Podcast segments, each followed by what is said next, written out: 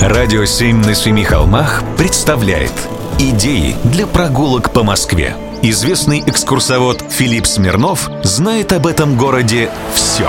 Прогулки со Смирновым. Здравствуйте.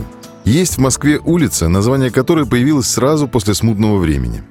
И значение которой в жизни нашего государства умолять не надо. Это шведский тупик. Он между Тверским бульваром и Леонтьевским переулком. Называется так потому, что здесь находилось шведско-норвежское подворье. Его здесь расположили сразу после заключения военного союза с Густавом Адольфом. Произошло это в 1617 году, когда две наши страны подписали Столбовский мирный договор, завершив долгую войну.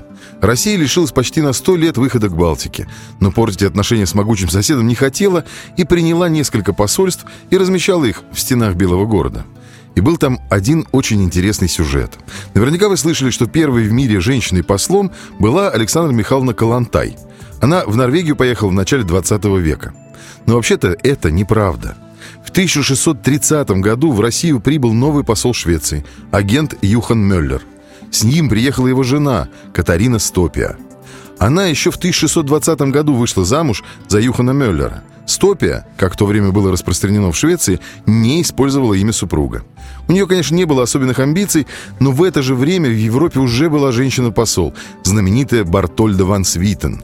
Она от имени голландцев в Венецию в посольство ездила. Так вот, когда Юхан Мюллер загадочным образом умер в 1632 году в Москве, Катарина Стопия была официально уполномочена Риксродом, это высший орган управления Швеции в то время, продолжать работу своего покойного супруга, заменив его на посту руководителя шведского посольства.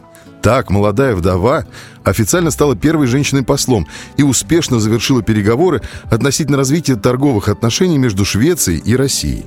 Однако позже все поменялось. Россия не Италия, Челябинск не Палермо. Говоря языком дипломатическим, она испытывала серьезные трудности при своей работе в России. И вот однажды посольство в шведском тупике было атаковано и сожжено. Поэтому в 1634 году Катарина Стопия была вынуждена бежать в Швецию. Но плакать не стала. Вышла замуж за подполковника Кристофера Ягова около 1637 года и лет 20 жила с ним в мире и согласии. И в покое. Теперь-то все в шведском тупике более благостно. Публика тут очень солидная, женщин и детей просто по гендерным признакам не обижают. Ну или мы об этом не знаем. Прогулки со Смирновым. Читайте на сайте radio7.ru. Слушайте каждые пятницу, субботу и воскресенье в эфире «Радио 7» на Семи холмах.